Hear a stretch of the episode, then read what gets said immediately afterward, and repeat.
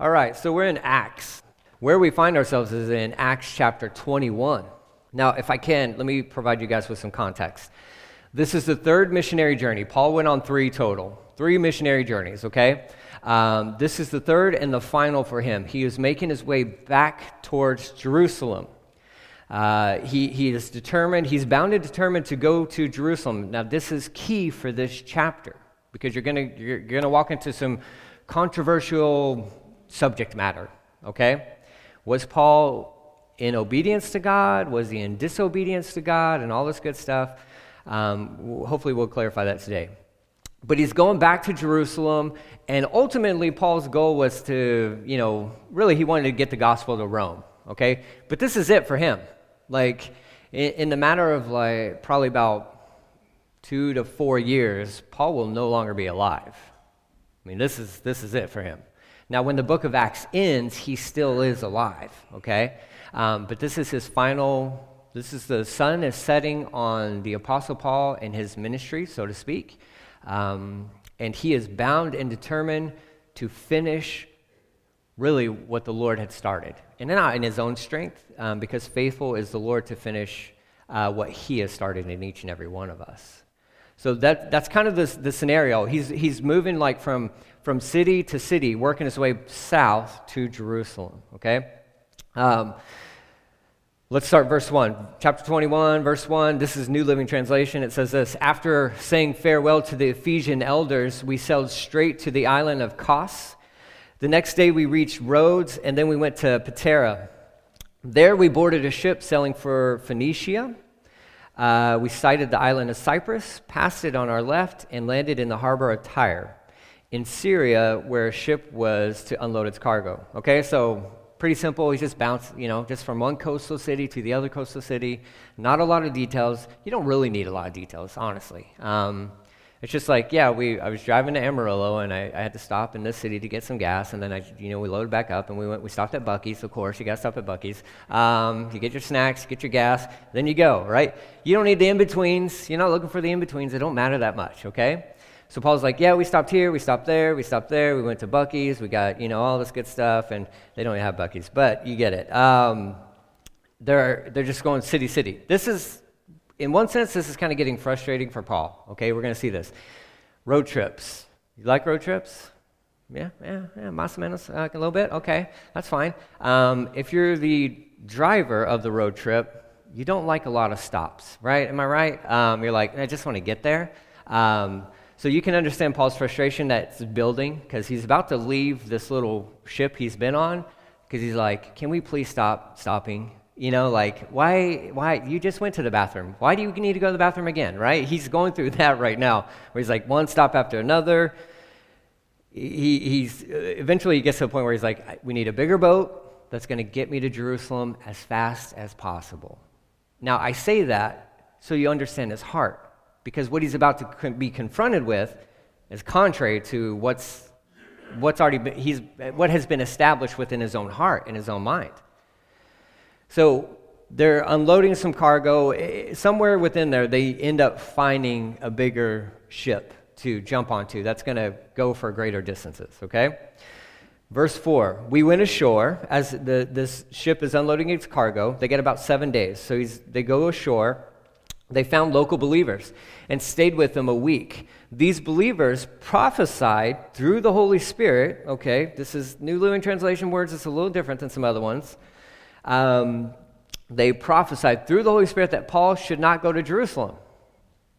Well, but that's what he's doing. He's going to Jerusalem. Well, so, and, and I don't, this is where like New Living, I really appreciate New Living Translation. It's not, when it comes to this kind of text, it's not really my favorite, all right? Because there's a little bit of the translation, it, the way they word it, it, it may not be exactly that the Holy Spirit was pressing this upon them. Other translations would say they're moved by the Spirit or a spirit or something like that, a conviction that he shouldn't go. Okay? If you look at the original translation and all that good stuff. Okay? But doesn't mean we throw away the New Living Translation. If you go to that extreme, you need to, you need to chill out, you need to calm down, okay, and just just read the Bible, study it for yourself. We don't need to throw away any translations except for maybe the New World Translation because that's garbage. Um, but you, we stick to actual valid translations. And, and when you come across something that you may not like how it's phrased, get another Bible. Open up another Bible and see what it says. All right, you don't throw the baby out with the bathwater, right? You just, just relax and just consult other translations.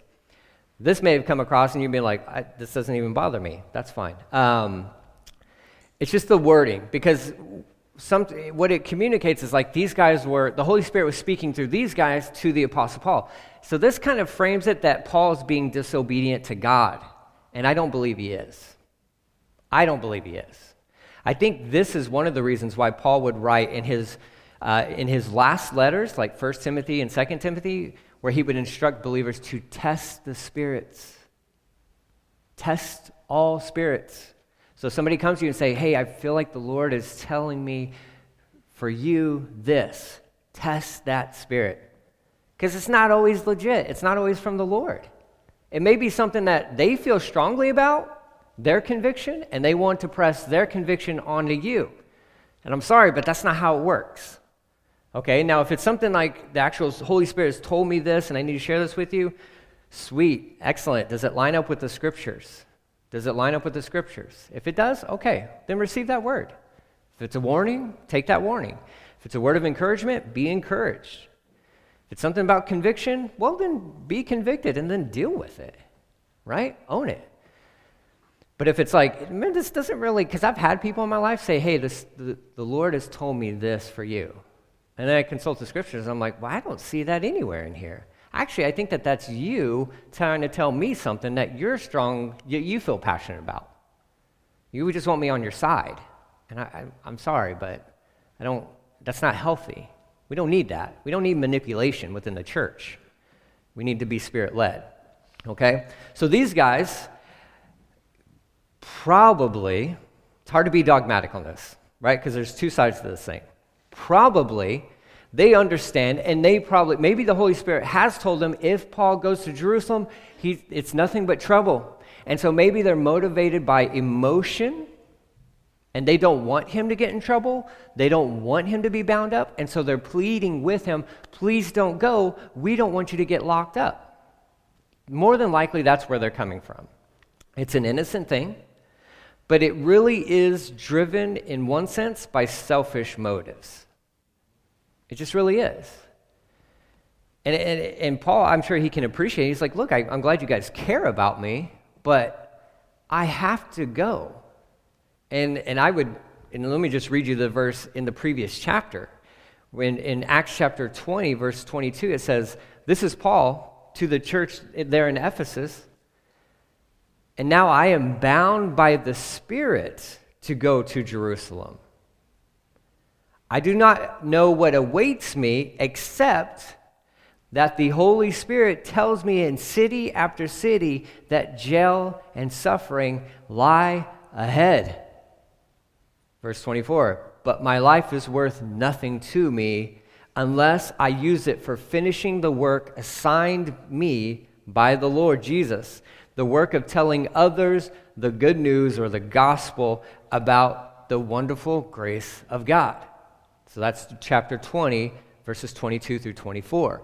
This is Paul. He's already communicated this. He's like, Look, the Holy Spirit has already told me. I'm compelled by the Holy Spirit to get to Jerusalem. And now these Christians are like, No, please don't go to Jerusalem. He's like, I got to go. I got to go. But this is what's going to face you. He's like, I already know what's going to face me. The Holy Spirit's already told me that, and it's okay with me. And I'm fine with it. He's not walking into Jerusalem blindly. He knows that every single city he's been on missionary journey one, missionary journey two, and missionary journey three, he's been, he's been beaten to death almost like, you know, countless times. He knows what it's like, he knows what he's going to face, and yet he keeps on going. The real lesson here that gets missed because of the controversies is that Paul is bound and determined to finish his race. And see, we get caught up in the things of like, well, no, see, these people are saying you shouldn't go. And then, but he's saying, no. Listen, the, the Spirit can come and speak into people's lives and speak into your life and have a message for someone, and they tell you, like, hey, look, I really don't think you should do this. That's fine. Test every spirit. Test it. Test it all. You know what? But I, here's the here's the the the the winning card or whatever you would say. Here's what surpasses all of that. What has God told you to do? What has He told you to do? Because I can promise you this: He'll He'll speak into your life and he'll ask you to do something that's just crazy, usually, sometimes. Take a step of faith. And you will have well meaning people who care tremendously about you will, will come alongside you and say, Look, I don't know if you should do that. I don't know if you should do that. I've, I've experienced that multiple times in my life, even with simple, silly little things of like going to Bible college. It's only two years, two years of my life, not a big deal. Go to Bible college, and I immediately had family members who cared about me would come alongside and be like, "Oh, I don't think you should do that." I'm like, "It's Bible college. If anybody needs to go to Bible college, it's this guy." Like, because I don't even know what books are even in this thing. I got saved right before Bible college. But they're like, oh, that's two years of life. I think you should go to college. I think you should get a degree and, and all this stuff. And well intentioned coming to me with, like, but I think you should do this the Lord had already told me, you're going to Bible college. So I needed to stay focused on what He had already told me and not get swayed by well intentioned people. They want what's best for me, and I get it and I appreciate that. However, I have to stay on track. You and I, we have to stay on track. You have to finish the race, period. You have to finish. There's no other option. There's no other options. Too many people quit. In Christianity, too many people give up, too many people have bailed out. That's not true for you. You see the finish line, you keep on running, you're going to have well intentioned. Just stay focused. Stay focused and do what God has called you to do. These people, well intentioned. I, I don't think that they're trying to mess with Paul or anything like that. I just think they want him as alive and around as long as possible. And I could I understand that. But Paul's like, look, man, I, am com- I'm compelled by the Holy Spirit to get to Jerusalem. I know what's waiting for me. I know what I'm walking into. And I'm going to walk into it confidently, with boldness. He knew that even just by going to Jerusalem that there was a good chance that they would kill him there, and they tried to. But he's not scared of that. He's not afraid of that. Number one, because he knows who God is. He trusts the Lord. The, his life was in the Lord's hands.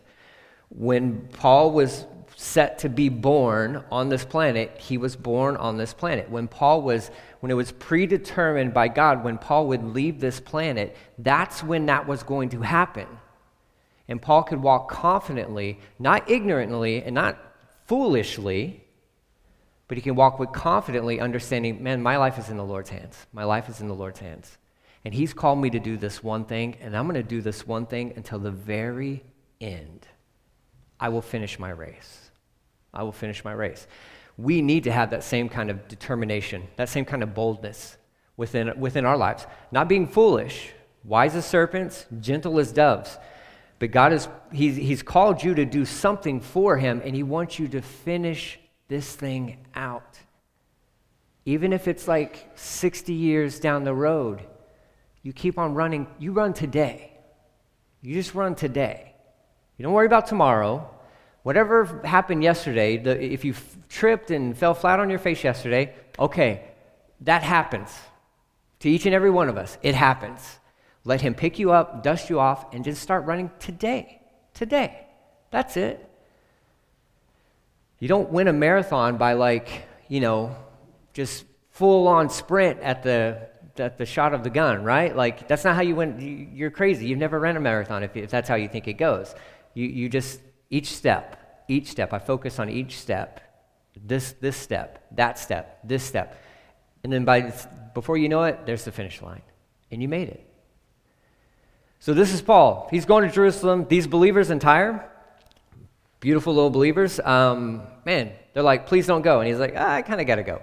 Here's a little side note to this. This would be my encouragement for you guys. If you travel, it's hard to do nowadays, um, you know, with all the stuff, but if you travel, here's my encouragement look for believers in whatever city you go. Go to church. Don't take a vacation from church. Please don't do that. Now, there's been times where I haven't been, I've been on vacation, I haven't been able to, but the thing I love to do the most is go to churches when I'm out of town. Number one, because I'm not the pastor there. Oh, praise God, right? Like, I can just show up, I can sit, I can open up my Bible, and I don't have to do anything. I don't have to solve, you know, I, I just, I don't have to worry about it. I just walk in the door, I get to worship, and it's just beautiful. Um, I would encourage you, do the same thing. If you go visit another city and they have like a midweek service or a Sunday morning service, go meet brothers and sisters in the Lord. They're everywhere. You can go anywhere on this planet, and I promise you, you'll find brothers and sisters in the Lord. And you have a bond. That's the coolest thing. That should be the cool, one of the coolest things about Christianity, is you have a bond with complete strangers. It's awesome. This is what Paul did. They got off the boat. What did they do? They went and found a church. They went and found the brothers. There's no synagogue here. So they had to probably find, you know, do some searching or whatever, but they found believers and they were able to minister to them and then they were ministered to as well. That's why. Don't take, don't take a vacation on God. Just don't do it. All right? That's not smart. It's not smart, right? If you can't go to church um, somewhere else, uh, you know, out of town or whatever, then that's fine. Do that. I prefer you, you know, maybe don't do that when you're here. Um, I appreciate you showing up. Like, I w- actually want you to be here. Um, if you go and visit other churches on the island, that's totally fine.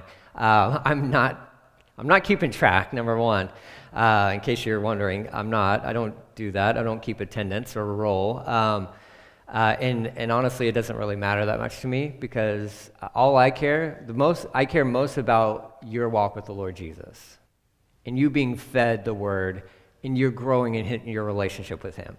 I hope that's happening here. Um, but if you visit other churches and all that good stuff, hey, knock yourself out. Go for it. Um, just make sure you're getting fed, right? If you're going to sit under somebody's teaching, make sure they're feeding you the Word of God, all right? So we move on from this point. Verse 5. When we returned to the ship at the end of the week, the entire congregation, including women and children, left the city and came down to the shore with us. There we knelt, prayed, and said our farewells, just kind of like in, in the end of chapter 20 with the church of Ephesus. Says, when we went on board, they returned home. So you got this beautiful little scene. Like, this is only a week, and they already connected so much. Why? Because of Jesus, because of common bond in Jesus, right? So they're, they're you know, it's kind of like that when people go on a cruise, you know, and you got people on the, on the land, you know, like cheer, you know, saying goodbye, waving them off and all that stuff. That's really what's happening here.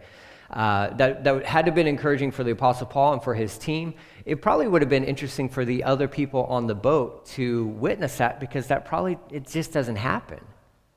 Usually, when they're stopping in port cities, they don't want whoever they interacted with during their time off to come and find them on the boat, okay? You know what I'm saying?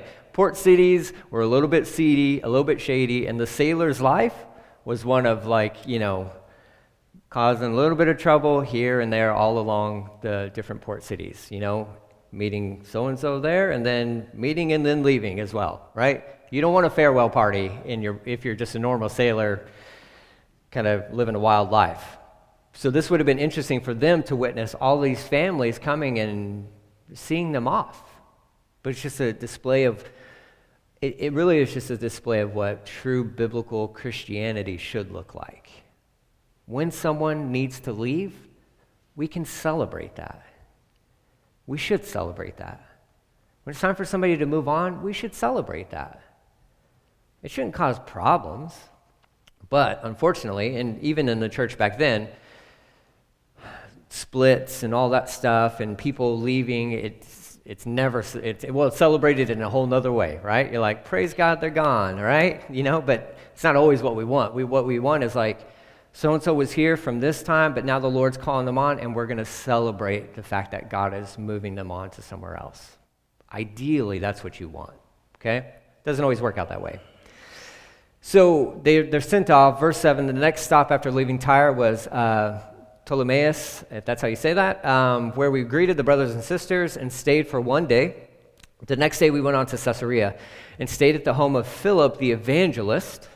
one of the seven men who had been chosen to distribute food. This is way back in, the, in Acts, um, Acts chapter, what is that, 8, 7, 8? 8, I believe.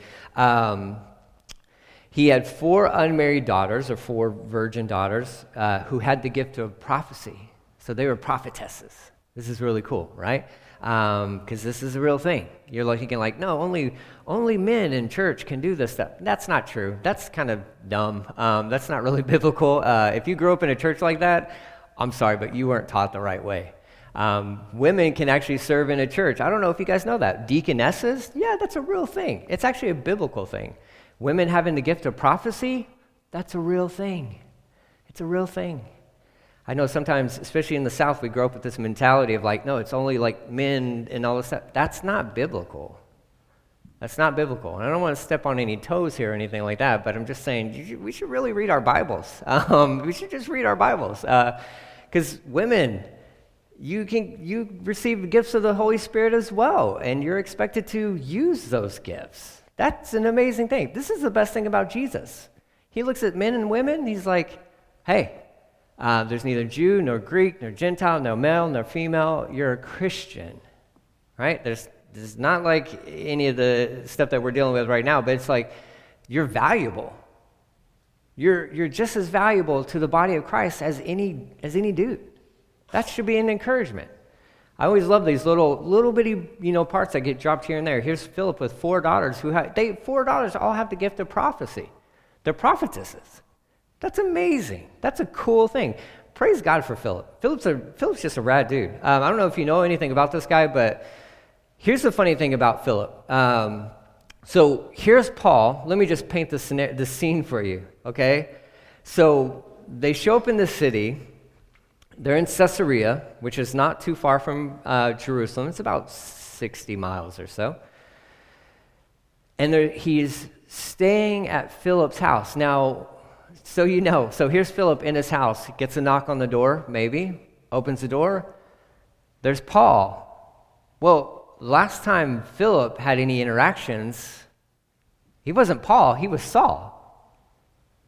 See, the reason why Philip is in Caesarea is because of Saul persecuting the church. That's why he left Jerusalem.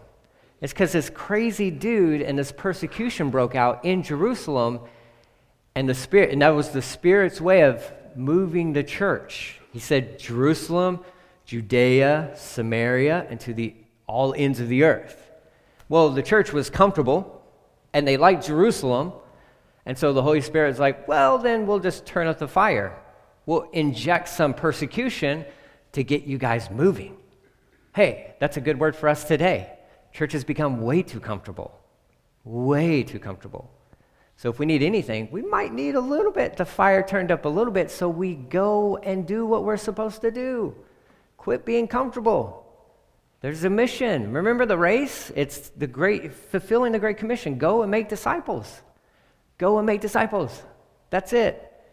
Not go and build churches. He never said that. He never said that.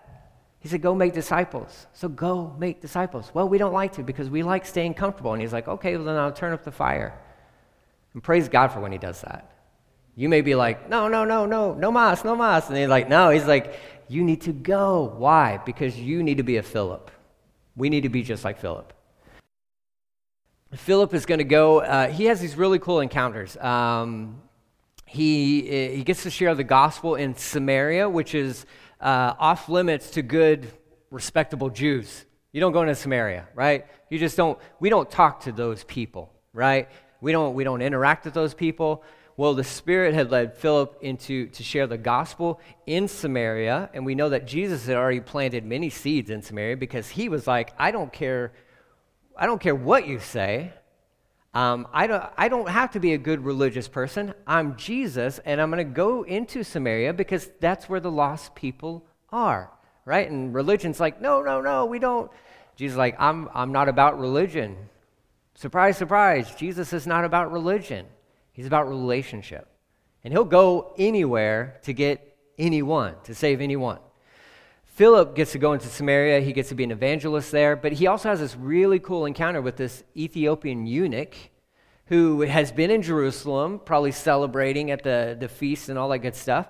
And um, the Spirit compelled Philip to run up to this guy's chariot. This is how we, we know he's connected. I mean, he's got money, uh, he, or he's at least works for somebody who has a lot of money because not just anybody had uh, chariots back then, right? So the Lord puts it on Philip's heart to go and run up, literally run up alongside this chariot. And so, and Philip does, he runs him down. And then he asks him, he's like, what are you, you know, what are you reading? And he happens to be reading through Isaiah. And the guy's like, man, but how can I understand this if, if I don't, how can I, you know, get this or understand this if I don't have anybody explain it to me? And then that opened the door for, for Philip to use this gift of evangelism. This Ethiopian eunuch, uh, who, you know, he's going to be going back to Africa. So you got this guy, uh, more than likely, he's, he's African, and he gets saved, and he gets, they find like, they just so happen to find water on the side of the road. And the Ethiopian eunuch's like, hey, well, what's preventing me from getting baptized? He gave his life to the Lord. He's like, I want to get baptized. So Philip dunks that guy. He gets baptized, and Philip's gone. He's just gone. Like, disappears. He gets transported from there, where he was at, on that road, south, and then that's when he gets dropped into Samaria. Just kind of like raptured, so to speak. And this Ethiopian eunuch's like, that was weird. Hops back in his chariot, goes back to Ethiopia, and does what? Probably shares the gospel. More than likely, we don't know, this is speculation, but his, pro- his family probably, or what, if he, he, probably didn't have a family. You, I think you understand eunuchs, right? Um, but co-workers, work family, you know, all that good stuff. Um, more likely, he's sharing the gospel with those guys. And the gospel goes to Africa as, as Philip goes to Samaria. Beautiful. This is, this is Philip. This is who, and he was chosen, he full of the Holy Spirit, he was chosen early in the book of Acts to, to serve tables, so to speak. He was a deacon because the needs were too many and everybody kept going to you know the, the apostles and they had all the, the, demands and we got the greeks over here and they're not being taken care of like they should be and we're paying more attention to the to the jewish widows and all this stuff well they then they established deacons who were meant to serve the needs of the body that's what a deacon should be a deacon's not just some cool little pin you get to stick on your shirt you know as you greet people and like hey deacon deacon big deal right that means you're a servant. That's all that that means, okay?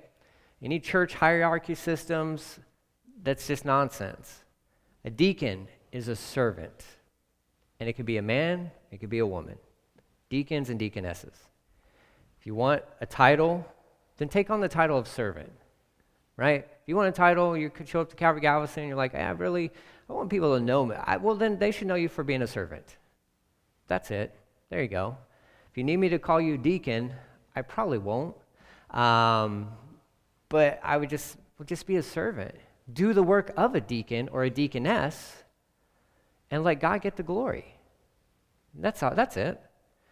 But this is Philip. He was one of those guys, and now here he is, and there's the Apostle Paul, and he's like, come on in. See, what, and then it was Paul or Saul's persecution and hatred towards the church that drove out these guys. And because of that persecution, Philip got to, he got to lead that Ethiopian guy to the Lord.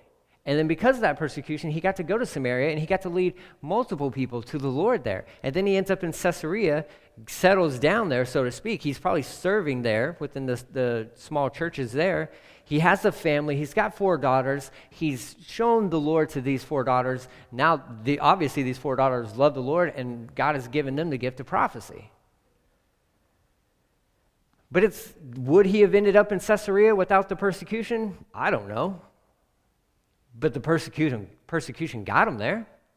So maybe the difficult moments and difficult seasons in your life are actually for a reason to get you to Caesarea, to get you somewhere down the road that you, you can't even imagine what it's going to be like today, but God is working in your life to get you to where He wants you to be so that your former enemy, knocks on your door and says, Hey, can I crash at your place for a while? And you say, Absolutely. Absolutely. Because we're not enemies, we're brothers now. We're on the same team. So endure whatever hardship or persecution you might be experiencing right now because you don't know how it's going to pay off down the road. So remain steadfast. Keep your eyes on Jesus. He knows how to get us through these difficult times, but He also, in the midst of getting us through difficult times, He's working in and through us for what's to come. Philip and Paul were enemies, bitter enemies.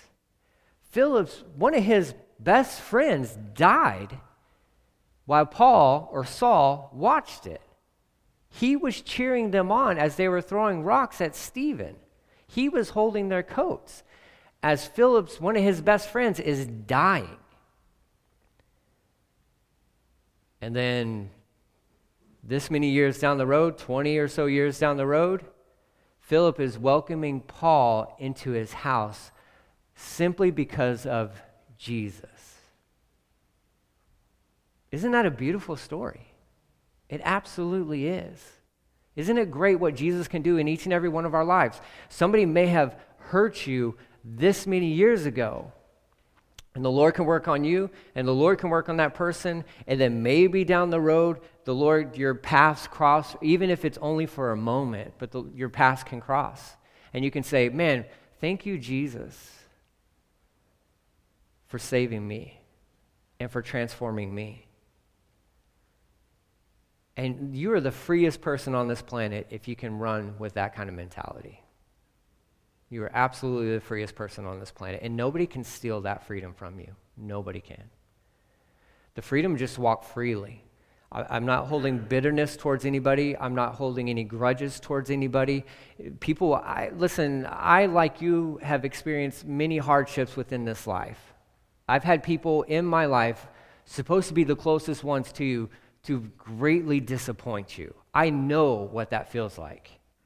But I also know what it feels like to carry the bitterness and the hatred for so many years because of that and how that kills me.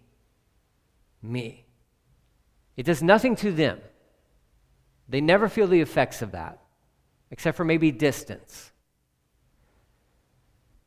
But then I praised God that I also know what it feels like to surrender that, to own it, uh, for my part, to repent of it, for the bitterness that I held on to, and the hatred that I held on to, and the unforgiveness that I held on to, and what it's like just to surrender that to Jesus. You are the freest person on the planet when you do that. And I don't care where you live on this globe, nobody can steal that from you. Nobody can. That's really the freedom that we need to be pursuing more than anything else. It's the freedom from bitterness, and the freedom from hatred, and the freedom from all that stuff.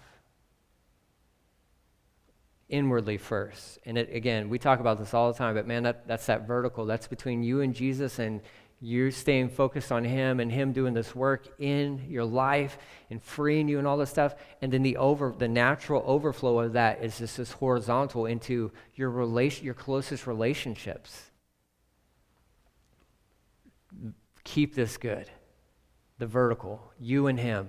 Keep this strong. Even when you don't feel like it you just keep going back to him. You keep going back to him and you keep throwing stuff at his feet. He, what do you say, 1 Peter 5 7? Cast all your cares, all your concerns, all your anxieties. You can incorporate anything else in there, all your, your bitterness, all your envy, all your jealousy, all your hatred. You cast all of that onto him. Why? Because he cares about you. Just keep giving it to him. Keep giving it to him. Why? Because in Galatians, he told us, Galatians chapter 5, we, we talked about this a little bit last week. It's for freedom that you have been set free. Walk in that freedom. Conduct your life, live your life as a freed person. As a freed person.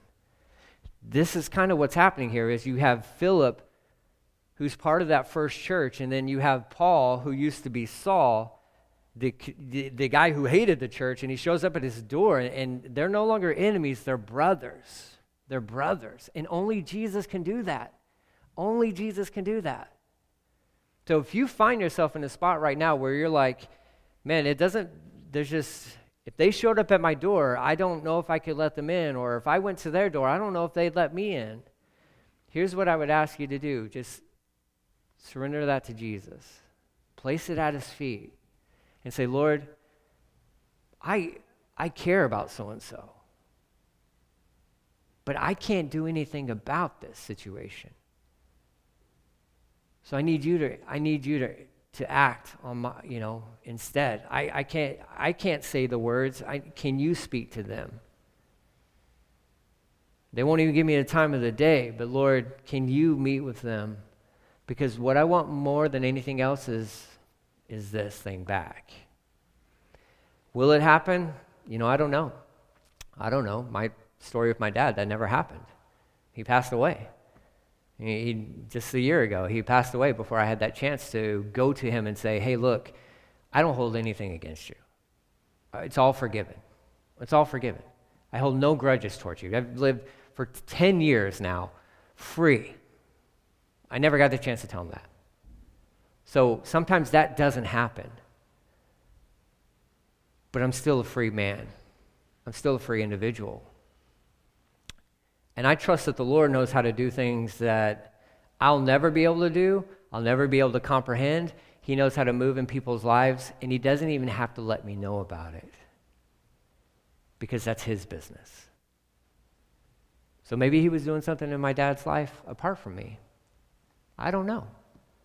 But I know that God is in control and God is just, and I trust Him above my intellect and all that stuff. This is just a beautiful little story. Um, Paul, Philip, uh, it's just it's just amazing what that these two get to to hang out together. And, and here, just to kind of wrap this up, because we're running out of time. I wasn't supposed to spend that much time on that, but um, you know how it goes. Uh, I think we needed to hear that. Um, here's, a, here's an interesting thing, verse 10. I'm only in verse 10. That just, clicked, that just clicked in my brain. I'm like, I'm only in verse 10. This is crazy. Uh, all right. Seven, several days later, a man named Agabus, who is no stranger to Paul, they've already met before. Um, I think it was Acts 15, where they got together because there was a famine going on in Jerusalem, and uh, they kind of worked together to send a relief package there. So Agabus, uh, who also had the gift of prophecy, arrived in Judea. He came over, took Paul's belt, which seems weird, um, and bound his own hands and feet with it. Again, weird, right? Like this prophet just shows up. This is like Old Testament style here. He shows up. You have you, everybody's kind of hanging out and um, you know enjoying some nosh or whatever, and you're just like, this guy shows up and he's like, "Hey, Paul, can I borrow your belt real fast?" And like, number one, I'd be like, "What? Why?" Like, no, I'm not taking my belt off because that's just really weird. Um, but he's like, I need your belt. Takes his belt, and I don't even know how he does this. My brain has been like just spinning like crazy. Like, how do you tie your own hands and feet together? Like, did he have an assistant? it doesn't matter, but this is just where my brain is like, how is he doing this? But he ties his hands and his feet together with Paul's belt. And again, this is very uh, kind of symbolic in the sense of that Old Testament prophecy style, right? You think of like Ezekiel and some of the things he did, and Isaiah and some of the crazy things that he did. So he bounds himself, and then he says, The Holy Spirit declares, So shall the owner of this belt be bound by the Jewish leaders in Jerusalem and turned over to the Gentiles. When we heard this, now this is Luke including himself, when we heard this, we and the local believers all begged Paul not to go to Jerusalem. But he said, Why, why all this weeping? You're breaking my heart. I am ready not only to be jailed in Jerusalem, but even to die for the sake of the Lord Jesus. When it was clear that we couldn't persuade him, we gave up. and here's, here's the winner for all your arguments with your buddies the Lord's will be done. There you go. That's your solution for all the people that you currently maybe be you're arguing with about this or that should we do it this way should we do it that way should we do this should we do uh, just let the lord the lord's will be done the lord's will be done then you're going to spend you know who knows how long trying to figure out, well, then what is the Lord's will in this situation? Well, that's where you open up your Bible and you read and you pray and you ask Him, like, Lord, what do you want me to do in this situation? And He's faithful, He'll let you know. But if there's like any like little little things, and, and here's it's just an innocent little thing, but they're like, no, we don't want you to go to Jerusalem because this is going to happen. Note that Agabus, as he's given this word from the Holy Spirit, never tells Paul, you can't go. Even in the Greek, the negative term is never used. It's not used at all. He says, This is just what's going to happen if you choose to go. And Paul's like, I already know that. I know that. And everybody's crying. Everybody's like, no, please don't go. We don't want you to get locked up. We don't want you to die. And Paul's like, dude, this is, I'm not worried about it. I'm not worried about it. Because from Acts chapter 20, I'm compelled by the Holy Spirit. I need to get to Jerusalem. I don't know what it is, I don't know why, but I need to get to Jerusalem. And so here's the Spirit just giving him another heads up hey, here's what's awaiting you, but not so much for Paul, but for the other believers. I really think it was a word for the other believers. Okay? They couldn't persuade him, and so they were smart and said, you know what? Just let the Lord's will be done. Let the Lord's will be done. Because they weren't going to persuade him. And it didn't matter what he said to them. In one sense, it was like they weren't going to be persuaded either. And so they're just like, you know what? Paul, if you're going to go to Jerusalem, then we just pray that that really is what the Lord is, is telling you to do. And you know? Honestly, even if even if it wasn't what the Lord was telling him to do, Paul's like, I'm going to Jerusalem. Because, well, number one, I feel like that's where the God has told me to go, but I, I gotta, I gotta get to Jerusalem. Right or wrong, I need, I feel like I need to get to Jerusalem. And then they head to Jerusalem. Um, I'm to stop there because, I mean, it just kind of all kind of goes together and our time is out. Um, actually, I'm early. You're welcome. Um, I'm early. So, uh, Praise God for that. Another miracle. Um, miracles are still happening in this day. Uh, so let me pray. and then next week we'll pick back up in uh, verse 15. I'm going to write a note of that, okay? Because uh, you know me. Um, Acts 21, 15. That's where we'll pick up. And we're, we're actually going to cover 21 and 22 next week because it all just flows together. But man, focus on Jesus Finish the race. Stay focused on Him. Well intentioned people are going to come into your life saying, No, you should do this. No, please don't do that. Look, if the Lord has placed something on your heart and you consult it with the Word of God and through prayer, like, Lord, show me what you want me to do, open up the Word, read, can, you just lay it at His feet. And then when He makes that clear to you, then be like Paul. Set your eyes on Jerusalem and say, this is what he's called me to do. And I'm going to finish this race. And do not be surprised when well intentioned people step into your life and offer other solutions. They're not, probably not meaning to sidetrack you, but it could sidetrack you. Stay focused. Say, you know what? I love you. I appreciate your concern. Great idea. I have to finish my race. I have to finish my race. And then I would say this Hold no grudges. Release the bitterness. Just let it go. Surrender it to Jesus. Bitterness is, is one of those weeds that, that establishes itself within our hearts, and those roots sink deep. And when you think you pull that thing out, you've only got the top of it, and sometimes the roots are still there. And then that weed will pop back up. Let the great gardener the great vine dresser from John chapter 15, come into your life and remove that weed for you. But go through this life as freed individuals, freed people.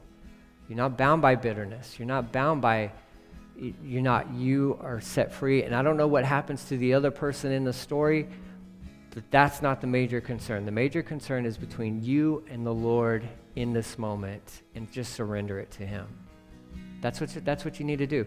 And if, like me, um, how I was counseled by my brother, um, he said, write a letter. Just write a letter to so and so. You don't have to mail it to him. The letter is just purely for you to get it out.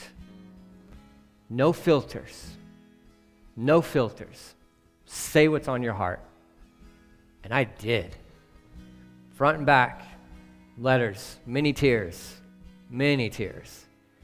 And then I gave that letter to my wife and I said, I don't care what you do with this thing. I'm free. I'm free. And I was. And I don't know where that letter's at today. I have no clue.